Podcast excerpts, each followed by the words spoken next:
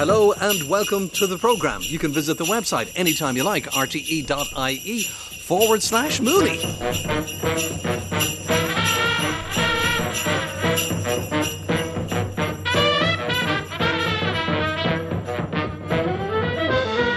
Well, as always, a very busy show ahead of us tonight on Mooney Goes Wild. Just Seven sleeps to go to Christmas and a Mooney Goes Wild special all about the 12 birds of Christmas. I know the Christmas carol is the 12 days of Christmas, but there are six species that my true love brought to me around the Christmas period, but we're going to add in another six to make it the 12 birds of Christmas. And of course, on the seventh day of Christmas, my true love sent to me seven swans a swimming, which is where Dr. Richard Collins Comes in in Malahide because Richard, as you probably know, if you're a regular listener, did his PhD on population dynamics in mute swans. So if anybody's going to know why swans feature in the carol, then it's him, Richard.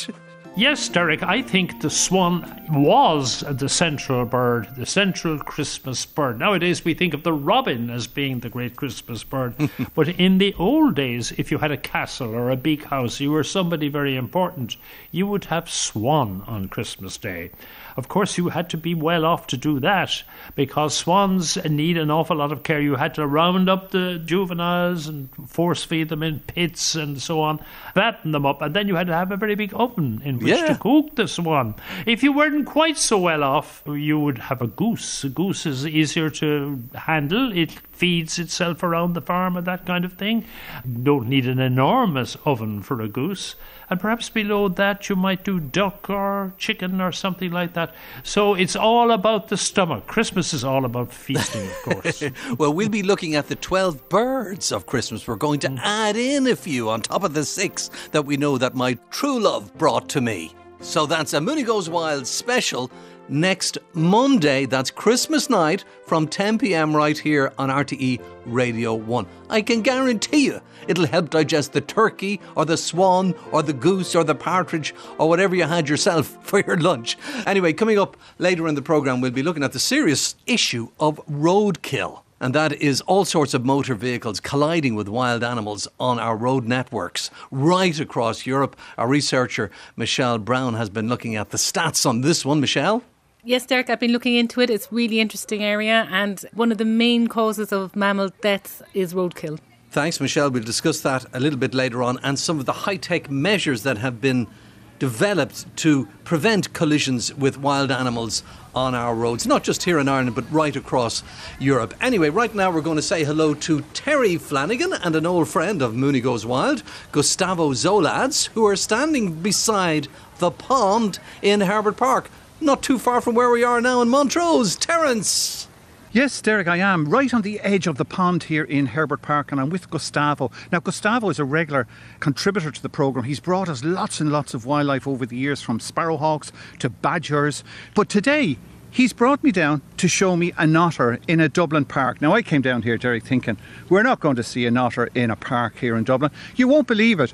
We've been watching it here for the last 20 minutes. We're getting really close to it, and we've got lovely photos and lovely videos of it. Gustavo, how did you come across this otter? I still can't believe it, uh, uh, Derek. So I was yesterday working from home, but I went on my lunchtime walk, mm-hmm. as, as, as, I do, and uh, part of my walk is just, just, just by the pond. I always check to see what's there, and I see these bubbles coming up to the surface and a ripple, and it kind of looked like otter, but what are the chances? So my first thought was a cormorant doing some sort of funny feeding, and when the individual surfaced, it, it was an otter. I just just couldn't believe it.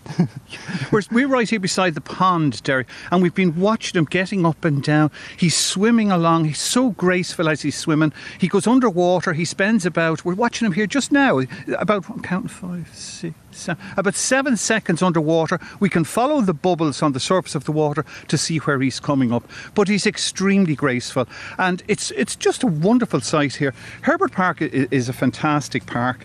The land actually was donated by Sidney Herbert in, in 1903, and the park was was really important for the great exhibition that took place here in 1907. And I think after that it became a little bit dilapidated until 1932 when Dublin Corporation took it over. And when they took it over, they've done a fantastic job. There's 32 acres here. It's an unusual park because it's a park split by a main road. And yet, we don't hear any traffic. There's a main road running down the middle of this hmm. park. We're on one side. We're watching the, the wildlife here. We're, we're looking at the planting. When they planted the park here back in the early 1930s and that, they concentrated on shrubs that had lots and lots of berries and also weeping willows. So probably the best time to come to this park here is in late autumn or winter time so that you're going to see not only the ducks but you're going to see all the, the small birds coming in feeding probably the likes of waxwings even coming in here. And they, they've got lovely willow plants here. And I remember reading a survey once that said the vast majority of people who come to this park they live within three miles of the park. Now, I know you were born and reared less than three miles from here, mm-hmm. so you must have come to this park as a kid. Oh, all the time. I'm less than 100 metres from that park in Donnybrook where I was born. My father still lives there. And during the winter time, the pond would freeze over. Now, it hasn't frozen over for a while, or maybe I just haven't been around to notice it. We would, I wouldn't say skate, but uncontrolled skid across the pond. I do not recommend this to anybody. It is dangerous. Many's a time I fell in as well, but it's a beautiful place. A great reserve for nature, Terry, I would say. But I'm curious about that otter. I've never, in all my years, 56 on the planet, heard of an otter in the pond in Herbert Park. No, I haven't. Have you before? No, no, no. I, I- I knew about otters that show up occasionally in ponds in other parks, but here it's the first time, and I've lived locally for like 12, 14 years. I walk it very often. I had never seen one in the pond. Yeah, nor have I either, Derek. And they're very, very difficult to see on the rivers. I remember being out with Ken Whelan a number of years ago on the actual Dodder. Now, the Dodder's only a couple of hundred metres, maybe 200 metres from where we're standing here at the moment. And I was out with Ken and we spent the day along the, the Dodder, up and down the Dodder, didn't see a single otter, but what we did see were the spraints. So we knew that they were there. And I know in, I think it was 2020, around then, there was the, the Dublin Otter Survey, and they surveyed all of the rivers and all the waterways around the city. And they came up with 196 sightings of these. They're notoriously shy, shy creatures. You just don't see them. Now, to me, it looks like a young otter. It's probably last year's. I don't think it's this year's because they tend to spend the year with the mother. Now, there is no mother here. This one looks a little bit small, but it looks perfectly healthy. Yeah, absolutely, and, and it looks so comf- so comfortable in this environment, Yeah. even though it's a busy place. And what is amazing is the amount of people that walk by and how many of them don't really see it. Like you have to really pay attention. They blend really well in the water. They slide in the water. So if you're not really looking for them, even Yeah. though it's not a small creature, you just miss it. Yeah, it swims very low in the water, unlike the mink, which is a little bit higher. And and the head, the eyes are on the on the surface of the head, and they're pointing forward. So it tells us it's a carnivore. So it's probably after some fish or that here, but. It doesn't look like it's hunting per se. It looks as if it's just relaxing. It looks like it's out for a stroll, like the people here. Exactly, but I've seen it catching it a couple of things and then just going back to the bank and going against the edge of the pond Yeah. and just feeding there. Now I can't really see what it's catching because it's, it's, it's you know it's small prey, but it seems to be successful at, at doing that. Yeah. Now, people say, oh, they're like seals. Well, they're completely different from seals. From, from, for a start, they're so much smaller than seals, but they don't have any blubber. And what they have is they have this hair or the fur, and it's really, really thick, and it insulates them. And what I've noticed too, and you can see when, when he's, you see he's swimming by there, he's not, what, 12, 15 metres from us. Mm-hmm. He's underwater, but what you can see are the bubbles rising up. I used to think that was the bubbles from when they were breathing out, but it's not necessarily just that. It c- could also be the air that's rising from the fur underneath. There he's up now again. Look at him. He's looking at us. And he's gone back under again. He doesn't seem to spend much time above water. He seems to spend most of his time below water. Have you noticed that? Yes, yes, and it, it, it actually spends a very short period of time uh, above water. So actually, when I try to take a picture of them, I end up with a handful picture of otters and a lot of pictures of the water. Yes. But it's still, you know, it's, it's such a pleasure to watch. Yeah. We were taking some pictures there earlier on, Derek, and people were walking by and they said, What are you taking photographs of? I said, An otter. And they said, Where? And he said, Well, we walk along here all the time and have never seen him. So I'm looking at a magpie directly above me. He's the complete opposite. He's a guy that tells everyone, I'm here, I'm a magpie, look at me. The otter in the water, he blends in with the water, he's camouflaged with the water. You don't really see him unless you're looking for him. Correct, but it seems to be fully aware of what happens around it because hmm. the, while it's feeding, it goes below water and above water. It kind of stops, look around. It actually look at your eyes Yeah. for a couple of seconds, and then it moves on. So it's definitely alert. He knows it's not on his own. Yeah. But it seems to be happy enough. Do you know his Irish name? You don't know that, no, Gustav. you I'm, I'm catching you on the hop. Well, I'll tell you, his Irish name is madra uisce, and that translates to water dog, which is a really good description of him. Hundred percent. Actually, I'm gonna mention that I didn't know that the Irish word for it translates into Yes. that, but that's a perfect definition of what this animal is. Terry, I'm curious looked- to know what the Spanish name is because I know Gustavo is from Argentina. What's the Spanish name for the otter? But they usually call them nutria. Now, Nutria. Right. Now, what we call as nutria in Argentina is not exactly the same animal, but in Spain they call nutria to the same animal. Actually, I was in Spain a couple of months ago and we were talking about nutria, and I had to ask for the um, Latin name and English name just to know Yeah. if we are talking about the same thing. So it's nutria, how they Nutria. refer to it. Well, of course, in Latin, it's lutra, L U T R A, so it's somewhat Nutria, similar. Yes, exactly. Have you spotted any of the spraints or any of the droppings around? No, I was looking around because I actually was wondering how, how, it made it there. And it usually goes into the little island, kind of just to rest. So I suspect there could be something there, but it's very covered with the vegetation. Yes. But it was non obvious, And also, there is a lot of other animal activity around, kind of dogs. So it's, it, you know, it, it, it might not Well, I suppose on the island it would be fairly safe, and there is Hmm. a, a bit of height on the island there, so maybe they may dig into it because they, they nest in what's known as a holt, Correct, which yeah. is underground, and the entrance to the holt is often underwater, so they go in underwater. I remember that from, I don't know if you remember, a very famous film called Tarka the Otter back in the early 1900s or 1920s or so.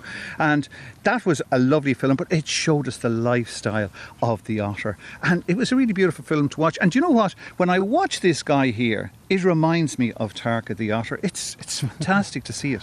I'll watch that one. Another interesting thing to note is that that little ram that's next to the um, island is usually used by moorhen, and they actually breed there. Right. So since yesterday, I've been paying, I've been paying attention to see if the moorhen is there, Yeah. or if the moorhen is up on the tree, or there at the edge, as where we see it now. Yes, we so see that the kind of they're on the edge of the wall there. exactly. So it's an indication if maybe some something else is Right. is in there because I don't think they go close. And, to the and of course, there's lots of ducks here because as we walked around the pond there, there were about six or eight mallard duck there as well, and, and they're very content. They don't seem to be too concerned about the otter. No, but they keep their distance and they are all away. Yeah. So if the otter, when the otter is not there, which is every other day, you Yeah. can see them all over this uh, part of the pond. But they are all concentrated at that end of the island and at the other end of the pond. Yeah, there's one of the moorhens just taken off there now. Um, while we were watching them, he started off here beside us where we are now, where he's back to here at Yeah. the little island, and then he moved across the pond to the far side. excuse me, on the Dodder side, and now he's come back again. He's he, mm-hmm. and, we were taking some photographs of him, and he just didn't seem to care. He, he was not concerned about humans at all, which is totally unlike what I would have thought an otter would be. Yeah, correct. And, e- and even in cases where we're standing at some distance Yeah. to take photograph, and a part of its feeding routine, was just swimming closer to us, Yeah. which which, which was yeah surprising and unexpected. It's great to see it because I know in Europe otters are doing poorly. Ireland is one of the, the, the last really strongholds of otter. We, I think we find them in every county in the country. And it's great to see them that we can actually get out and see them. The Dodder is a great place as well to see wildlife because not only will you see the otter as we're seeing here now, but we see lots and lots of foxes on it as well and lots and lots of other wildlife. So, you know, it's a great place for people to get out to enjoy nature. Absolutely. Like if I make a list of things I've seen on the Dodder and not far from, from Yes. Herbert Park, there's, as you mentioned, there's fox, I've seen mink, I've seen badgers, I've seen Yeah. otters, uh, kingfisher, cormorant, like you name it. The amount of species that I see there is, is, is phenomenal. And, and the other thing about the otter too is that he's equally at home on land or in water. Whereas if we go back to what we talked about the seal very early on there, the seals once they come out on, on land, they're almost helpless. This guy here, he can actually run around the place when he gets out on land, and that makes it easy for him to go from one waterway system to another. Exactly, and I was actually curious as to how how it find the pond because if it came from the Dodder, which is very likely, as Yeah. you said, it's like 200 meters away. Yeah. I, I don't know. I actually don't know how it did. Uh, I don't know. It- Derek, do you know? Is there any connection from the pond to the to the Dodder? You know, underground. Well, I think that's how they feed the water there, but I couldn't be 100% sure. But I know that when we were kids, going back uh, to the 70s, we used to catch eel in Herbert Park in the pond. And we always used to wonder how the eel got into the pond. we weren't thinking, oh, they're actually coming out of the river and they're making their way across the land, which is what they were doing. Yes. Well, it's probably the same for the otter too, because even it has to run across 200 metres for an otter. phew, in no time it would, would, would cross that land, especially early in the morning or late in the evening, because mostly we associate otters being most active at you know dawn and dusk, and, and at that time the park here would be closed, so it would be relatively easy for them to get across. Uh, exactly. Yeah, the distance is not massive. It's just how it finds its way. Yeah, going back to that otter project, Eric, that, that, I think we covered that on the program back about two or three years ago. It came up with, with the results that there were quite a lot of otters around Dublin. I was actually surprised with the results. I remember being down with Matty Murphy on Sherkin Island. He has the marine biology station down there, and every year he takes in students. And one of the students he takes in every year is to follow the otters on the island because there are otters on the island. But he, he told me, he said, I feel really sorry for those students because often a student would go for a whole summer and wouldn't see an otter, not even one otter, and all they would actually see are just the spraints or the results or something that tells us that otters are present. So, really, Gustavo, you're really, really lucky to have found this otter here. oh, totally. As I said, I, I, I couldn't believe it. But it's again like it's fantastic and it talks a lot about the quality of the water that we have here and, and in the Dodder as well. Yeah, the quality of the water here, it looks quite good. Yeah, Mm. yeah, yeah. And you can see, well, I mean, not from here, but you can see quite a lot of fish as well. Yeah. Uh, if you pay attention. There's, there's no pollutants going into it. no, no, no. And I've seen kingfisher in this pond as well in the past, which Yeah. also it needs really good water quality too. Th- th- This is a a fantastic park and a fantastic amenity going back for since what 1932 or so. Because on this side of the road we have, you know, the nice walks and the wildlife. On the far side we've got the playground, we've got the football pitches, we've got the tennis courts and so on. So it's a great place for people to come. Oh, definitely, definitely. And people use it a lot and enjoy it a lot, and there is really a lot to do. So we are It, it is absolutely lovely. Can I just bring Richard in there? Richard, have you ever heard of an otter in Herbert Park? No, Derek, but this brings back one of my most treasured Mooney memories. Oh, and I'm, su- Oh, uh, on, and. I'm sure it's one of yours as well. Not Herbert Park. About two, 15 years ago, around 2011 or thereabouts, a lady returned to her home in Edinburgh to find an otter curled up asleep in an armchair in the lounge. Do you remember that? I don't. Well, now you will in a moment. The local SPCA were called, and the intruder um, was very docile, very friendly, and all the rest.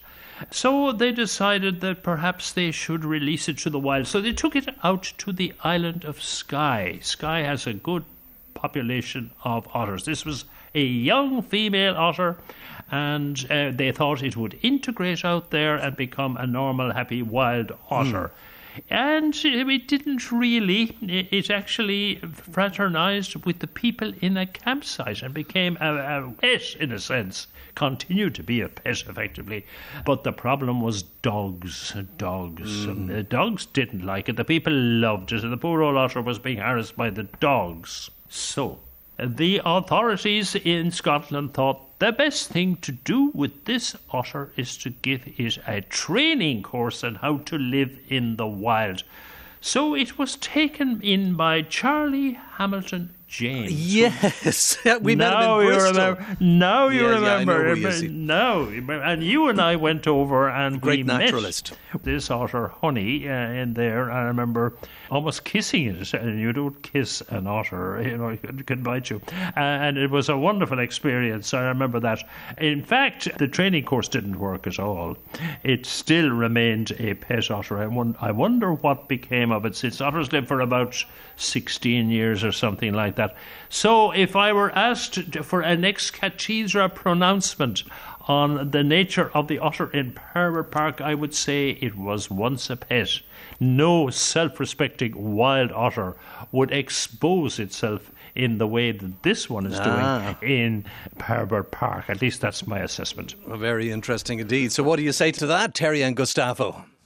Well, the first thing I'd say is to me this looks like a young otter. It's probably last year's pup. They stay with the mother for a year or so. We don't see, and Gustava hasn't seen any other adults around it, so it looks like it's quite a young otter. If it was reared by a human, it could have been let go here. Uh, uh, Of course, it could have, but I- I find it hard to think. What do you think, Gustavo? Yeah, I, I, it would be unusual. Uh, I know I've seen myself similar size otter two, three weeks ago, three, four kilometers from here on the Dodder. Yeah. And shortly after it was with an adult. So wondering if it's the same animal. But um, that one was actually quite tame as well. It actually was, was feeding and obviously not as close to people, but, but, but there were people around walking and some of them taking pictures and he was quite tame as well. It could be, could Yeah. be a pet, but uh, It- but yeah, it's mysterious. it is, yes. yes, yes. We're, we're not really sure, Derek, to be honest. It's all speculation, Terry. It doesn't matter anyway, but a great story. Thank you very much indeed, Terry Flanagan and Gustavo Zoladz, for bringing that to our attention. You can see the video and some photographs on our website, rte.ie forward slash Mooney, because as you know, seeing is believing. Now, I want to take you back to last year. Oh, and before I do that, let me tell you that when you're on the website, you will find Mooney's Box of Docs. And what we've done is we've loaded three festive documentaries in that subsection of our website so you can podcast them when you're out for your Christmas walks. And they're wonderful. And one of them is about the holly and the ivy. And after we broadcast the programme last year, I was contacted by traditional musician Cormac Breatnach, who had a story to tell me about the recording he made of the holly and the ivy, which I used in the documentary. The holly and the ivy, when they are both full grown, of all the trees that are in the wood, the holly bears the crown.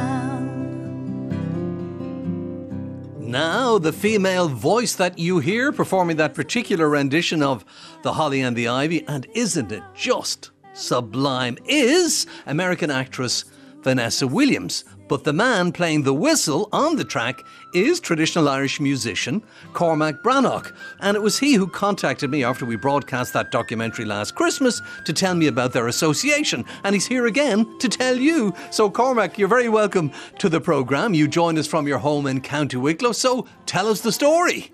Well, Derek, uh, it was Martin Dunlea who heard you playing The Holly and the Ivy, recorded by Vanessa Williams in 2004, uh, on which Martin and I guessed it. And, and I really wanted to just give you the background to the what we think is an interesting story that connects our, Ireland and Vanessa Williams. Um, so it really goes back to 2001, three weeks after 9 11.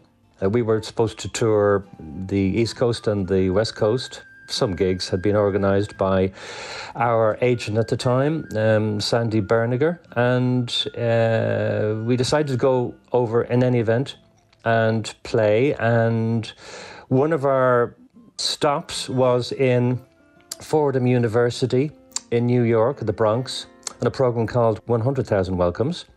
We played a track from our album Music for Whistling Guitar, The Foggy Dew. We, we played it in honor of the firemen of New York who had lost their colleagues and who were doing the great job there. And at that time, believe it or not, Vanessa Williams, uh, the US um, artist, uh, singer, actor, actress, etc., was driving her children to ballet, and she was having a fight with them in the car. The, the children wanted to play another radio station. And Vanessa listens to that program on a Saturday morning.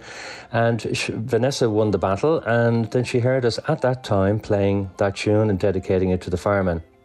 Well, she tracked us down. And when I arrived back in Wicklow, I got a check from her for 10 copies of her albums. And I didn't know who she was, to be quite honest.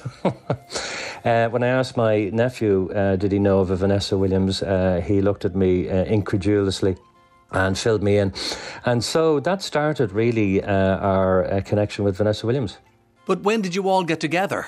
It was three years later, actually, 2007, and again, Martin was contacted by um, the wonderful uh, music producer, arranger, uh, Rob Mathes, M A T H E S, and he told us that Vanessa Williams wanted us to play on two tracks on her Christmas album Silent Night and The Holly and the Ivy. And we were thrilled, of course. And would we come over to uh, London? Yes, we would. Would we record in Abbey Road Studios? Yes, we would love to record in Abbey Road Studios. So we went over and we recorded both of those songs and we met her for the first time. And I have to say that she's an absolute lady, uh, very pleasant to work with, uh, as was Rob. And following on from that recording, Derek, we got invited then to play in um, Broadway in December 2004 a couple of months later uh, in the Palace Theatre. Uh, I think we had five nights in the Palace Theatre. And then she asked us to stay on for a TV show called Live by Request, um, devised by Tony Bennett, I think, in the 50s or 60s. Well, good for you, Cormac, and it's the best version of the Holly and the Ivy I've ever heard. And I know that Éanna, you like it too, don't you? Oh yeah, I think it's I think it's great. I love that. I love that tune, and I love the, the, the words about the holly and the ivy. But the, the pipe at the beginning is lovely. Playing that. It puts a lovely emphasis on it, and you get the whole atmosphere building up, and then the voice comes in. It's, it's great. Because you know, on Crillon, August on Aina, on the holly and the ivy, they're the real plants for Christmas time to go way back to pre-Christian times, because they were the only mm. ones that were actually alive in the middle of the winter. Everything else, all our deciduous trees had lost their leaves; they looked dead. But because the the Crillon and the Aina have their leaves on them, the life was still in those. The sun god was going to come back. It predates all of this Christianity business, and it really tells us that the year hasn't gone, the light hasn't gone, you know, be, Ella on, and this is what we're, what we're looking at there. So the whole thing is commemorated lovely in that recording, and I enjoyed listening to it, and I will be enjoying listening to it again when you play it again. Well, gur míle mágad a héana is just agus a chlistáil and um, I love listening to your voice and Richard and Derek and I must say that I love your program. I think it's a, a fantastic program and I hope RT will continue with the program for many years to come. Cormac, um, and why lása an náúr? It's bralam an náúr. I mean, I, I, I love nature. Um, I moved to Wicklow, um, County Wicklow, um, particularly, uh, specifically, I should say, up to Laragh, around that area in, in 1998. And I'm still living in County Wicklow. It's Cluckalia and Greystones now. One of my pet hates, I suppose, is to see the the amount of uh, animals that are killed unnecessarily, completely unnecessarily on the road by cars. I'm specifically I'm talking about deer and foxes and badgers and cats and dogs and I just maybe it's it's due to lack of technology I don't understand it but I just don't understand why uh, the slaughter of our animals continues on our roads in, in, this day and age I mean I know there is a um, deer whistle that has been in operation for a while, and it's more particularly in the States. Uh, it's a small little device that you attach to the front of the car, and it sends out a, a signal to the deer to not to cross the roads. And I believe that if you have pets, dogs or cats in your car, that they won't hear it, so they're not uh, in danger of it. But it's the other animals that um, seem to be left out of the loop, and I'm just wondering, do you guys have any um, information on that? Yeah, certainly a lot of animals are killed on the road. And I mean, we have a great reduction in biodiversity. We've got very many fewer animals than we had in the 1970s. So, therefore, you would think we would have very many fewer casualties. But of course, the thing is, people are driving much faster in their cars. They, they, they're not paying any attention to what's on the road. So, you can't really blame the animals. The animals are doing what they always did. It's very much Sheelan Fain that the, the, the look, the blame is on the, is on the people driving their cars far too fast. Well, the animals aren't being blamed here, Éanna. I don't think that's what Cormac means. But if a deer jumps out in front of you and you're driving along within the speed limit, what can you do? I understand that, and it's an awful danger, in fact, and this is one of the reasons why on other fora and other places one talks about having culls of deer because the numbers mm. have got unmanageable, and certainly it is dreadful. And I've actually uh, barely escaped myself at one point down in Wicklow. The thing jumped out after I'd gone past, and the car behind me ran into it, and it was a terrible accident. But I understand that you have no warning, and there it is. But I mean, if you're doing 60 miles an hour and you hit something, and you're doing 30 miles an hour and you hit something, the impact is less. And if you're coming slow, you have more chance of seeing things, you have more chance of stopping. And if it's pitch dark and you're driving in a country area where these things are liable to come out, you have to take responsibility and not be tearing along at a mile a minute. I mean, I see foxes myself on the road, I see badgers, and indeed, sometimes I nearly have an accident myself for hanging out the window to see what is the remains that squashed yeah. as I go past. Because there's all sorts of things killed on the roads. Motorways aren't so bad because the walls keep them out, but rural roads that really people shouldn't be going that fast on are littered with dead bodies too. So ain't him that Gujiruk um, Cormac to Sinn. Fear. But I mean, leaving the, the speed aside, if maybe if we had a law, for example, I mean, I'm thinking of Humanity Dick, you know, uh, the wonderful Humanity Dick, Richard Martin, MP for uh, the eccentric member for Galway, written by a guy called Peter Phillips, an English guy who came over to Ireland on holidays many years ago, and he heard about Humanity Dick and couldn't find any books written about him. I know there are a number of books now, and, and decided to write a book himself about uh, Humanity Dick. And I, I mean, if Humanity Dick were alive today, I think he would be quite disgusted. Who was Humanity Dick? Well, Humanity Dick, I mean, uh, uh, uh, Éanna perhaps may know more about him than I do, but I mean, from the book that I read. Um, Yes, I do, of course. Yeah, yeah. Yeah, he was a fascinating individual. I mean, he was an animal lover. He owned many thousands of acres in Connemara. He was a smuggler also. He, was, a fond- crack. He was a crack jewelist and killed killed people dueling. Dueling was was all He the was, rage yeah, in those uh, days. And then he got right. sorry. He was called Humanity Dick. He was Humanity Martin, and he was Crackshot Dick. Hmm. And then eventually he got called Humanity Dick because he put in place uh, legislation for the, the removal of cattle. Apparently, that was where it was the way that cattle were moved from you know one Hmm. Country to another and the terrible conditions in which they they would travel. That he got legislation put through the Parliament in Britain. But he voted for the Act of Union. He was bribed in that direction. He came from Galway and he didn't Yeah. get nominated. Then he became he bought the seat in Leitrim. I mean, things were wonderful in the late 1700s. How you could manage to live. Politicians, uh, you know, had a different way of going on in those days. But certainly his his his um, love for wildlife and that was certainly something that got him the name Humanity Dick. His wife fancied Wolf Tone. Oh no, I tell a lie. That's I tell a lie. Wolf Tone fancied his wife, but she didn't right. fancy him. She ran away with somebody else. And when he came back from Well, neither of them are around. no, no, no, no, no. But Annie Woltone didn't didn't run away with her. She ran away with a different fella. When he came back from being away someplace, there she was gone. But anyhow, he was a, very interesting figure altogether, indeed. But anyway, you're speaking about him from a point of view of his relationships with how worried he was about the unkindness to animals, and certainly that's why he got the name Humanity Dick. You're quite right. That's right, and and I mean he didn't when he when he found people mistreating animals, uh, according to the book again, um, and maybe folklore, he imprisoned them on an island of his, and he made them beg for forgiveness. I mean, he did not feed them, he did not give them any water, and when they begged forgiveness, he ma- made sure that they gave an oath uh, that they would not mistreat animals again. And when he and, and there were other English, and we, we have, mustn't forget the other English um, MPs, he wasn't. English. He was Irish. Now, would you stop that? He was Just- Irish, Yeah, yeah, yeah. I mean, just because Yeah. he was in, par- in Parliament in Westminster doesn't make him an Englishman. That's right. Don't Yeah, give but it out to our guests, Dana. I don't know, no, no, but he wasn't English. but it does sound a tad draconian to be imprisoning Obviously, you know me. and yeah, taking yeah. away their liberty and not feeding them. Was Humanity Dick a sign an oath. vegetarian? Did he eat steaks? Is it Well, recorded? sorry, did you say he was a vegetarian? No, no, I'm asking you. Oh, yeah, I don't know. I no, don't well, know. I don't know either. That wasn't in the book I read yeah, either, indeed, yeah. Yeah, I mean, it would make a fascinating, fascinating uh, movie, and I mean, no doubt he's a, a complex individual, um, uh, and he had his dark side and his good side. Certainly, his good side, from an animal point of view, uh, shone brightly. Cormac, thank you very much indeed for getting in touch and reminding me of that wonderful version of The Holly and the Ivy and telling us all about Humanity Dick, Éanna. Could have been you very very good Cormac. Ah, more August Nulla Conagach. Nolikana to you all, and to everyone in RTE. The holly bears a bark as bitter as any gall, and Mary bore sweet Jesus Christ for to redeem us all. Rising of the sun and the running of the deer, the playing of the merry organ and singing in the choir.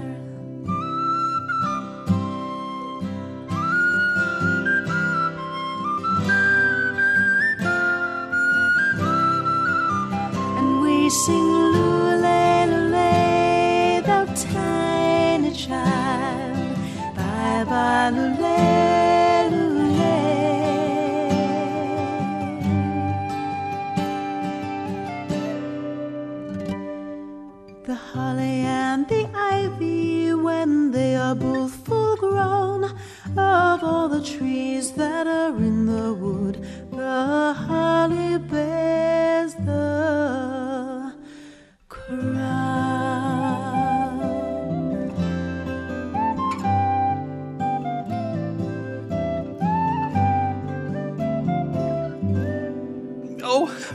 quite emotional listening to that. Thank you very much indeed, Cormac Breatnach. And the Holly and the Ivy documentary can be heard again if you wish to podcast it. It really is a terrific listen by just visiting our website, rte.ie forward slash Mooney, and clicking on the box of docs, Mooney's box of docs. And don't forget, next Monday night, this day week, Christmas night here in RTE Radio 1, the Mooney Goes Wild special about the 12 birds of Christmas. And that's not all. On the 26th of December, St. Stephen's Day, Boxing Day, or Lá an Dreoilín, we'll tell you all about the wren. Ran the ran, the king of all birds, and Stephen's Day was caught in the furs. Although he was little, his honour was great. Jump up, my lads, and give us a trade.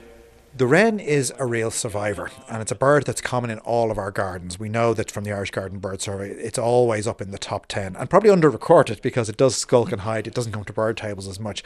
What we also know, though, from other survey work and research that's been done by universities as well, is that it's probably our most widespread bird in Ireland because they're not just found in your garden, they're found in the local woodland, the local park. They find them in bogs, you find them up mountains, on offshore islands, on cliffs, all over the place.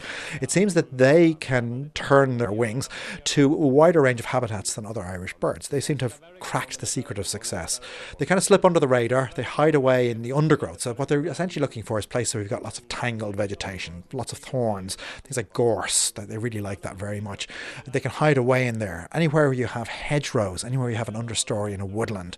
And that habitat in Ireland, it's it's quite it's quite prevalent, particularly because the wren doesn't require a very big territory, so they can even survive in very small pockets. So even the smallest urban park will have a wren or two in there that are managing to make a life for themselves because they're so small. Their needs are quite easily met within a small patch of vegetation. So it's a very successful species and one that you find in pretty much every habitat across Ireland apart from open water. And that's the real secret of their success. They can survive where most other creatures can't. Oh, Mrs. Clancy's a very good woman, a very good woman, a very good woman. Mrs. Clancy's a very good woman. She give us a penny to bury the wren. Mrs. Clancy sounds like a lovely woman indeed. And if that weren't enough, on Saturday, the 30th of December at 8 a.m. in the morning, another Mooney Goes Wild special presented by Terry Flanagan, this time about pigeons. The results of the first Olympic Games in 776 BC were delivered by pigeon. Every athlete brought a homing pigeon to the Games, and when the event was over, they were released to announce the winners, thus ensuring that villagers were able to welcome their heroes home. News of Napoleon's defeat at Waterloo first arrived in London by carrier pigeon. Reuters started its European business by using homing pigeons to carry information between financial houses. Picasso admired them, often painting them, and he even named his daughter Paloma, which is Spanish for pigeon. And Charles Darwin kept and studied pigeons, observing artificial selection, thereby helping him with his theory of evolution. And he dedicated a large part of his famous book on the origin of species to his work on pigeons. All the world seems in tune on a spring afternoon when we're poisoning pigeons in the park. Steady on there, Terence. You don't want to be poisoning pigeons in the park. It's not even spring. Anyway, you can hear that documentary on Saturday, 30th of December at 8 a.m. So lots of nature for you courtesy of Mooney Goes Wild and RTE Radio 1. Now let's get back to roadkill. I mentioned it at the top of the programme. Our researcher Michele Browne is in studio now. Michele, what have you got? So to begin, I had mm-hmm. a look at some of the numbers. Um, we have to indicate the extent of the problem here in Ireland. Yeah. And as you'll hear, we actually only have very fragmented data. Okay. Okay. So let me quickly paint a picture of what's happening globally. There was a report published earlier this year in this journal called Biological Reviews um, on the area of roadkill, and they took an analysis of animal populations worldwide. Mm-hmm. So, quoted in the Irish News in March, um, the lead researcher Lauren Moore, she's from the Nottingham Trent University, said the extent of roadkill is far more shocking than we previously imagined, and worse, some mammal populations could reach a tipping point. So that's a critical threshold that, when crossed, could become irreversible. That's not good.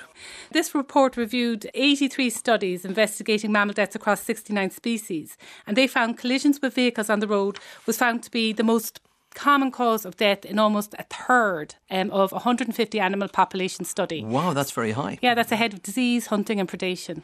The report said that some conservation biologists think that the effects of roads on wild animal populations could be one of the most pressing contemporary conservation issues. Hmm. So it's big. And then, if you look um, in Europe, um, in 2020, another study was done by the Centre for Environmental and Marine Studies in Lisbon. And that said that roadkill risk and population vulnerability in European birds and mammals looked at 90 roadkill surveys from 24 European countries. So they estimated that 194 million birds and 29 million mammals are killed each year on Oh European my goodness, it's hard to believe figures like that, but Yeah. they're the figures we have. It's really high, but like um, it also says that road densities in Europe are among the highest in the world. Okay, um, and the animals with the highest predicted roadkill rates uh, would be the blackbird and the soprano pipistrelle bat. Now, what about Ireland? Okay, so it's hard to know exact figures about roadkill in Ireland. Uh, we are not comprehensively recording roadkill on any national database. And Derek, years ago, you talked to Paul Whelan, who's actually a lichenologist and a wildlife enthusiast down in Fulton, Cork. And he set up at the time a database on biology.ie where people could record roadkill. And he explained to me he initially set it up to look at Annex 4 species, which means mammals under threat. Mm-hmm. But due to demand from the public, he extended it out. And unfortunately, the site was hacked Oh, and its funding was discontinued, um, so it's no longer there. But he said that his work did help a lot of councils, and we did find out a lot of important information from that database uh, for as long as it lasts. I do remember that now that you mention it, but what's happening today? Um, now, Transport Infrastructure Ireland are doing something. They maintain the national road networks, which totals about 5,300 kilometres of road. So that's split fairly evenly between our national primary roads, that's the M1 to M50, and the national secondary roads, which are the N51 to the N87. Mhm. Um, so the local authorities and county councils then will take care of regional roads. So Transport Infrastructure Ireland, or TII, have been working on this roadkill app where motorway maintenance operatives record data on roadkill found on some of the network it maintains. So local authorities and public partnerships manage the rest of the national networks. Mhm. Okay, so people might remember this app, which was showcased on Back from the Brink earlier this year. Yes. So I had a look at the data they've been collecting since 2017. As you can imagine, this is a huge task. It's still very much a work in progress and it isn't used systematically across all our road network. Um, there's also problems gathering such data. For instance, I was speaking to one maintenance officer and he said a lot of the roadkill they get is unidentifiable. So they'll just say bird. For example, you know, sometimes So they don't know which species of bird it is, but they Yeah. know it's a bird. yeah, but what what we can also learn from that is like what animals are being killed. Okay, so you know you can see there's lots of foxes, rabbits, some deer um, on the unprotected category, and from the protected species there'd be barn owls, badgers, pine martens, hedgehogs. The maintenance officer I spoke to said you could come across anything, you know, even buzzards, the occasional swan. So look, there's also been a lot of academic papers on roadkill in Ireland, and we can put a link to them on our website. Yeah, but I'll give you an example, okay? Yes. In 2012, Amy Haigh from the School of Biological Earth and Environmental Sciences in Cork did a report called Annual Patterns of Mammalian Mortality on Irish That's a bit of a tongue twister, Michele. But yeah. She noted that roads are fast becoming one of the leading causes of mortality in a number of mammalian species. Okay, so that correlates with what's going on in Europe. Yeah, so like you, and they were saying rabbits, hedgehogs, badgers, foxes were the four most common fatalities on um, the roads that they studied at that time. Mhm. And then that accounted for about 80% of the mammals killed. And after that, it was rodents, mink, hare, otter, pine martens, and stoats. And um, actually, there were some interesting observations in this report which said that road traffic uh, represent the most important cause of death of otters in most European countries. Oh, okay. Okay. A lot of the reports will say things like this, like that motorists should be informed of the time of year where certain species are expecting to be crossing, and in order to increase their alertness. You know, like you know, maybe around breeding times. Very good idea. Like you, know, interesting. Another report that Amy did later just looked specifically on hedgehogs. Did say that hedgehogs are, are one of the most common road fatalities in Europe, but it was relatively lower in Ireland compared to other countries in Europe, and they think that might be because we have a lower road density here. What about badgers? Yeah, there was a big study done when the Wicklow N11 Badger study was done. This was when part of the N11 was being upgraded to motorway status. It was carried out by the Department of Agriculture, Food and the Marine in conjunction with the National Parks and Wildlife Service and the Zoology Department in Trinity. And it looked at the impacts on badger ecology and health before, during, and after the roadworks using GPS tracking collars on badgers. What did they find? So some interesting um, observations there. Males were more like more likely to be killed in autumn and winter. Females more li- likely to be killed in spring and summer. Mm-hmm. Most deaths were within the badger's home range when they were going about their normal nightly travel. So, what about preventative measures then? How can we stop this from happening in the first place? Okay, Transport Infrastructure Ireland say they implement environmental guidelines and standards to look after the protection of Ireland's native habitats and species during the planning, construction, and operation of our national roads. So, we're just going to hear a little bit about natural screening, but other examples of mitigation measures would include mammal underpasses, otter ledges, bat boxes, and mammal resisting fencing. But Barn owls were identified early on as an animal species that was impacted on, by motorways in particular. And you've covered this on this programme already, Derek. We have and on Back from the Brink, but it's no harm to cover it again. Why not? So um, I have a clip here that was taken last September when Terry Flanagan went out with Dr. Sarah Jane Phelan, who is environmental scientist for Transport Infrastructure Ireland. And in this clip, Sarah Jane explains how um, Transport Infrastructure Ireland make the road safe from collision with owls on the back of this research. So, one of the most important measures we hope that will make a big difference is the implementation of natural screening on the roadside verges. So, this will just basically create a barrier that it will encourage the birds to fly at a greater height across the carriageway, thereby reducing the risk of collisions with vehicles. And when do you hope to implement this? Well, in any national road projects going forward now, this has to be taken into account at the planning stage. And wherever it is implemented, this has to be part of any project now. It has to be consideration in any landscape treatments. Monitoring will have to be carried out. So, post construction monitoring, and that might include road casualty surveys, just to keep an eye on the numbers. We have no results as yet, but we're hopeful in the future that we'll be able to see a reduction in these incidents across the, the national road network. Well, th- that's one good measure that TII are implementing, and I think it's a great one, to be honest with you. Yeah. And it works. So, roadkill has many complexities, as you know, Mhm. and certain animals pose a greater hazard to driver on the road than others. And also, people are often unsure who they need to contact if they hit or injure an animal or find a hit or injured or even dead animal on the road. Yes. Now, one of our regular contributors, Mhm. um, herpetologist Robert Gandola, went and spoke to Seamus Nolan of the Glenmacnass Pure Mile Residents Group that monitors roadkill in his area. We'll go back to when the deers were first introduced to, to Wicklow. They arrived in Powerscourt Estate around 1860. They multiplied very quickly and escaped into the Wicklow Mountains. And I remember my father telling me that in around 1940 he seen the first deer up on the Fall Hill. And it was a um, big occasion to see one of them because they weren't around at the time. And they have multiplied now to the extent that they're a huge problem for farmers and for people travelling the roads. Even the tourists, and apart from the tourists, the local people that are aware of them are being um, involved in accidents with them. What's the latest on deer management on our roads, Michele? Last year, the Department of Agriculture, Food and the Marine, with the support from the NPWS and Coillte, Mhm. established the Deer Management Strategy Group, and the final report in that um, was released last week. And Minister Charlie McConalogue acknowledged the growing deer population is a considerable problem, and he said that in the new year they're going to action these recommendations. So this would include um, the creation of a deer management agency, the Mhm. establishment of local deer management units, and changes to the open seasons order. And we can put a link to that on our website. Michele, who's actually responsible for managing roadkill on our roads? Yeah, the responsibility for managing large animal roadkills such as deer on public roads lies with the relevant local authority or county councils in the area. All right, that's interesting to note. Now, what about high tech? Well, you pointed me in the direction, Derek, of a company in Australia called Wildlife Safety Solutions Yeah. that have virtual fencing. That fencing is activated by approaching headlight, which emits a combination of sound and flashing lights that alert the animal that a car is coming that will reduce the startling effect. And when I looked into it, it was set up by this man who was just like really upset about the amount of roadkill in Tasmania.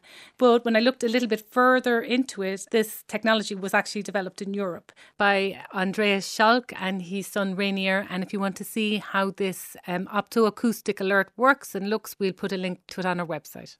Um, another little text solution, Derek, is one that you pointed to me, and there's going to be loads, and you know people can email in their suggestions. But one you emailed to me was "Save a Deer Whistle," which is a wind-activated whistle that alerts animals up to a quarter of a kilometre away that your vehicle is approaching. Yeah, it's a great little device, and you attach it to the wing mirror of the car, and the passing wind emits this sound that apparently we can't hear, or pets that we may have inside the car, but the animals on the road can. How do they figure that one out, Michele? Nobody knows. Anyway, go on, yeah. It's a good idea, though. Look, uh, just to finish up, um, the National Parks and Wildlife Service um, also pointed me in the direction of Irish Wildlife Matters, which gives a list that can offer like advice or even sometimes rehabilitation for people who come across animals on the road. Like, you know, there's all kinds of specialists ranging from bats to swifts, badgers, hedgehogs, barn owls. All rehabilitators must hold a licence from the National Parks and Wildlife Service for animals in their care, but you can find out information about this on irishwildlifematters.ie. Michele, thank you very much indeed. You're very welcome. And speaking of looking out for animals, wild and domestic, our vet Andrew Byrne from the Bray Vet has been in touch with a timely reminder why we should not give pets as gifts at Christmas. Pets are wonderful, there's no doubt about that. And it's easy to see why a pet may seem to be the perfect Christmas present. But unfortunately, this often ends badly, especially for the pet. Getting a pet is a really big decision, and, and it's one that needs careful thought and planning. That's why it's really not a good idea to make a pet a surprise present. The person receiving the pet, the person thinking about getting a pet, needs to ask themselves some questions. What type of pet do you like? What type of pet is suitable for your lifestyle? How much time have you got that you can give to this pet? What's your, your, your work life? Are you working from home? Are you working away from home? How often are you away from the house? Uh, will the pet be at home on their own for long periods of time? What about the size of your house and garden and what type of pet would be suitable in, in, in your environment? Do you go away a lot? Do you go on holidays? Who could look after them? Will you be able to find a kennel or a, a place suitable to mind your pet while you're away?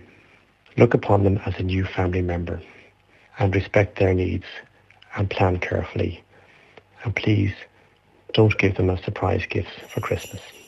And as vet Andrew Byrne has said, remember a pet is part of the family, not a gift for Christmas. Thank you, Andrew. Just time, I think, to say hello to our colleague Nikki Coughlan from RTE Junior, who's got some podcasts to recommend. One that you might like, Éanna, given that you're into trees and former president of the Tree Council of Ireland. Nikki? Thanks, Derek. Yeah, we have a podcast series called Ireland's Unreal. Mm-hmm. It's a crazy set of stories about real and imagined Ireland by Mayo based storyteller Hugh Cooney, and we've made a whole new bunch just in time for Christmas. One of them is called Trees Are Good, Trees Are Good, and in it, Hugh relates the trees of Ireland to the stages of our life. In this particular excerpt, he discusses the hawthorn. Hawthorn, or the scat bush, is a very special tree in Ireland. Though abundant in hedgerows of Ireland, they are very much associated with the fairies. It flowers and paints the countryside white in late May into June. If you see one standing in the middle of a field, that's said to be a fairy tree. Their fruit, the haw, is a little red berry that comes out in autumn. The haw is yummy, tastes like a little apple, but make sure to spit out the pip. Like hawthorn tea, the haws are very relaxing and said to be good for your heart, which you need to look after when you're middle aged, which is where this tree is placed. The new shoots of the leaves in spring are said to taste like bread and cheese, and it's true, I've tried it. Though I wouldn't recommend picking them from a lone bush. You'll end up fired into a ditch or with your knees bent backwards or something. Fantastic. Thank you, Nikki. That's all we have time for. Thanks to Éanna Ní Lamhna, Richard Collins, Niall Hatch, and our ace researcher, Michele Browne. We'll be back next Monday night with a special programme from 10 pm about the 12 birds of Christmas. That's Christmas night. And on Christmas Eve, I'll be with Santa talking to all the children of Ireland. In fact, I better head off now to the North Pole. Get my coat on where I'm going. It's going to be very cold. Very cold indeed. Oh, ho, ho, ho. Bye.